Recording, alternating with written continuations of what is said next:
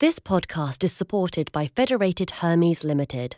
Since 1983, we have been focused on delivering sustainable wealth creation, aiming to enrich investors, society, and the environment over the long term. Federated Hermes Limited, a global leader in active, responsible investment. Professional investors only, capital at risk. I am pretty confident that most of us know what COP is the United Nations Climate Conference, the conference of the parties, COP. It meets every year and has been doing so since 1995, though COVID disrupted plans two years ago. It is where government representatives meet and climate commitments are announced. But it isn't just a gathering of heads of state, ministers, public sector officials, and environmental observers. Increasingly, business and finance have been turning up, organizing side events and making announcements of their own. Last year in Glasgow, GFANZ, the Global Financial Alliance for Net Zero, spearheaded by former Bank of England Governor Mark Carney, said that it had the support of banks and investors with a combined $130 trillion in assets. COP26 became a sort of finance COP. This year, COP27 will be hosted by Egypt in Sharm el Sheikh. Some hope it will become known as the Africa COP.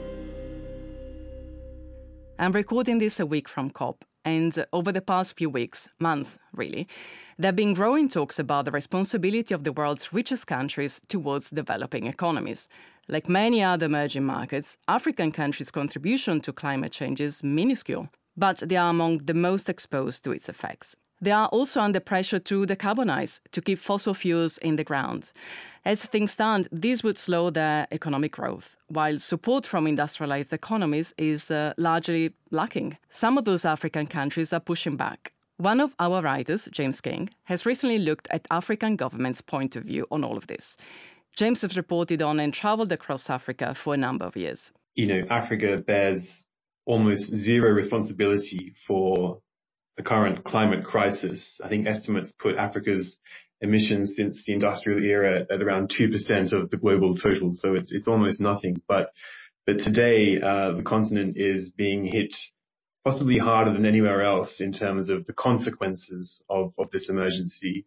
Um, and you can see that with respect to um, sea levels rising faster across Africa than elsewhere, um, and and also in terms of you know droughts and other climate um, disasters that are hitting the most vulnerable communities on that continent the hardest. Um, and so, from the perspective of African governments, um, this is an extremely urgent question. Um, and I think that we saw a meeting of Africa's climate and finance ministers um, gathering in, in Cairo uh, in September. They pointed to the fact that are bearing the brunt of the crisis, but developed markets have failed to live up to their promises, uh, particularly around funding. So um, back in 2009, the advanced economies promised Africa $100 billion a year in, total financing to support their climate uh, needs. And so far, they have failed to live up to that promise and they're falling um, still well short of that total. So I think there's some real frustration on the part of African governments about that failure. And I think that um, they're pushing back now and they're saying, look, we we can't have an abrupt divestment from from fossil fuels when we bear no responsibility, and we're also getting no support from from the advanced markets. And it's not just a matter of fairness. What happens in Africa in terms of climate change is likely to have repercussions elsewhere in the world. It really does in a way because there's been some some some fascinating research around this in terms of the future uh, of Africa's growth trajectory in terms of its economy, but also in terms of its population. And what's interesting is that when you look at the world today, um, across Europe uh, and large parts of, of Asia as well as Latin America, we're seeing population growth either stall or, or even reverse um, in, in, some cases. But in Africa, it's actually the opposite picture. Um, so population growth, according to the UN, um, is expected to really accelerate um, between now and 2060, um, with the total number of people um, increasing to 3 billion by 2060 from 1.3 billion today. And, and, with that population growth, uh, we're going to see CO2 emissions um, rise in tandem. Um, and there's some research um, by uh, by Jack Goldstone, who's from George Mason University, that suggests that based on that trend um, and um, Africa's CO2 emissions um, could be equivalent to to what the US is putting out today um, if it's um, if it's uh, you know per capita increases on the continent match that of India today. So basically, it does matter, and uh, you know it, it, it will be uh, as Jack Goldstone says, uh, the battle for Earth's climate will be fought um, in Africa. So what can be done? Private capital, as always, has a role to play. Many, including the Net Zero Asset Owner Alliance and Investor Group, are calling for greater use of blended finance. This type of financing means that a development bank would absorb part of the risk of an investment and, by doing so, attract larger pools of private capital.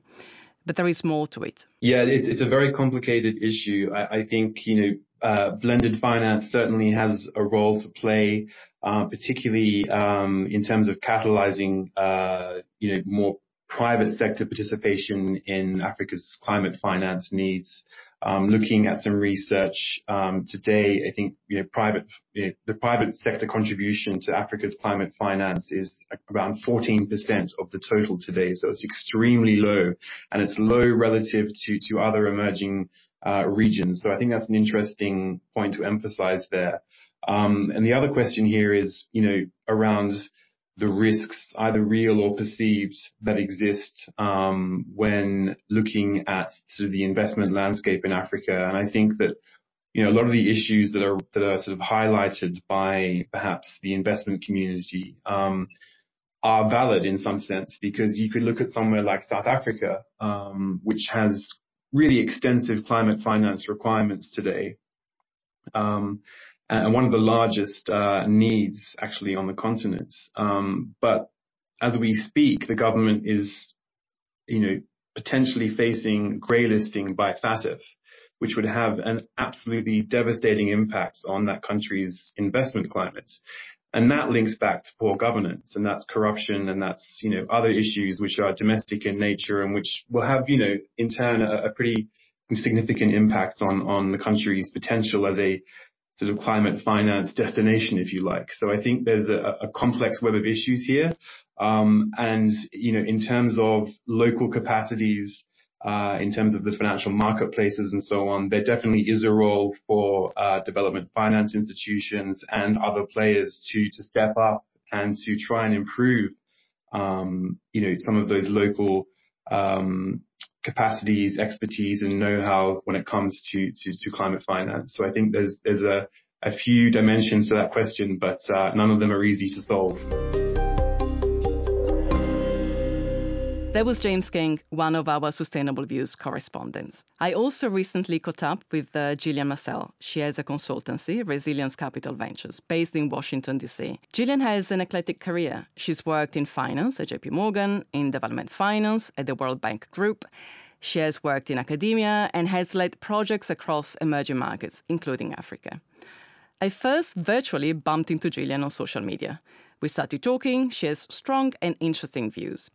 She even wrote an opinion piece for Sustainable Views on sustainable finance and how it is just a first world option. You will find the link to her piece in the show notes. So I asked Gillian about blended finance too.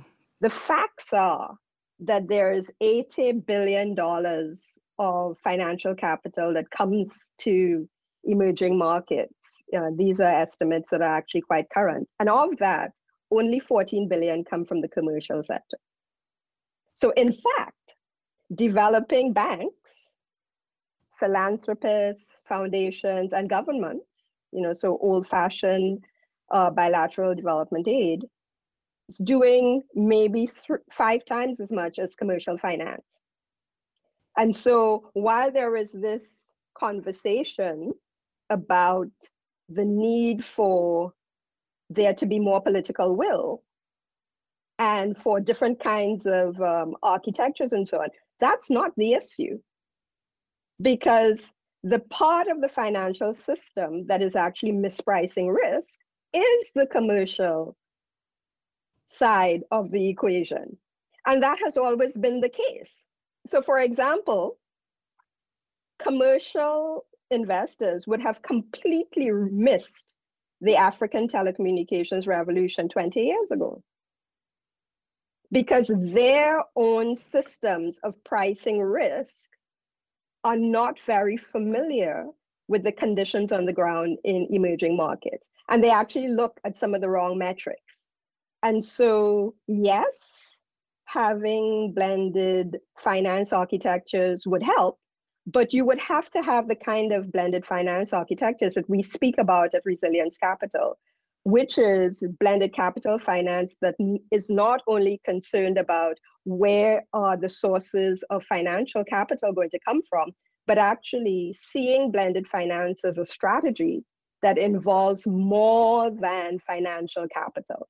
Because unless you are actually shifting perceptions, unless you are improving the ability of the sources of capital to actually allocate financial capital, which means that you need knowledge capital, political capital, social capital. You need more contextual understanding. You need to have subject area specialists in those transactions you need not only to hire emerging market specialists, because that would suggest that you're still maintaining the same structure of the financial system. What you need to be doing is to be building up and strengthening the financial ecosystems around the world. So you need to have transactions where the structure of the transaction involves you know the leading players as well as domestic and regional players because then it's not about you know, I'm, I'm not going to call any names, but it's not about bulge bracket banks. I've worked for them hiring emerging market specialists. It's about the financial markets in the developing world being strengthened. Okay, financial markets in the developing world need to be strengthened. As we continue talking, Gillian said that she's seeing some signs of progress in some parts of those markets, which is encouraging. But what about COP? Is it going to help discussions around climate financing? Is it going to be the Africa COP? So it is the Africa COP. And I'm so delighted to see the kind of positioning and the really sophisticated analysis that is coming out of a number of organizations the Center for Global Development in Washington, D.C., the Africa Center in New York, the uh, Sustainable Energy for All project, all led by really uh, brilliant Africans, so Africans based in the diaspora. And what are the things that they are bringing to the table? They're bringing several things to the table, but I think the most important is that Africa represents the climate needs of Africa, including energy, represents some $3 trillion by the end of the decade. That's a fairly sizable number. It also would be investment that would be geared at providing electrification systems. Because what African leaders are saying is that it is not okay for the West or uh, you know advanced wealthy countries to determine what the climate agenda of any developing country region is, and certainly not to determine what the African climate agenda is, because, for example, the international NGOs who are very um, strident in their calls for all fossil fuels being left in the ground.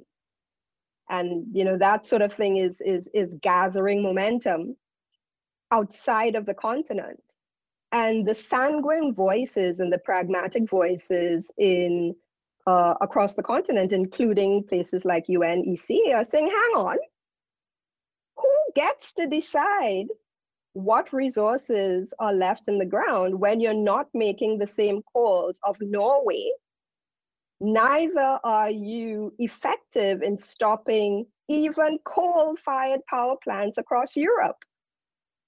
But the the uh, the patronizing approach, even from progressive NGOs, is to declare that no fossil fuel um, explorations and development should take place across the continent. And so that's being rejected out of hand because if you look at cumulative emissions, Africa barely features on the radar of cumulative emissions that have actually caused global warming and caused the climate catastrophe. Mm-hmm. And so, therefore, even from a moral point of view, there is no legitimacy for advanced wealthy economies demanding that they have an oversized view in shaping the African agenda. And of course, climate change effects are being felt now. It's not some point in the future. The Sahel is already declared to be uninhabitable. You had over a thousand lives lost in floods in Durban. There are droughts, there is the uh, effect on agriculture and so on. And so the African continent is already experiencing the effects of climate mm. change. And so there is also a strong support for the loss and damage provision. So, loss and damage is a term used to describe the progress of establishing liability and compensation for loss and damage caused by man made climate change. As we said earlier, some countries, emerging markets, have contributed far less to the climate crisis but are suffering much more because of it. Gillian would like to see the issue addressed at COP in addition to other points. So I think that there are, there are three things. One is certainly the loss and damage provision being uh, respected.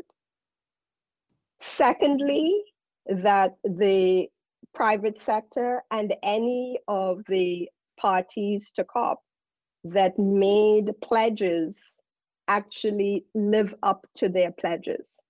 That's the second.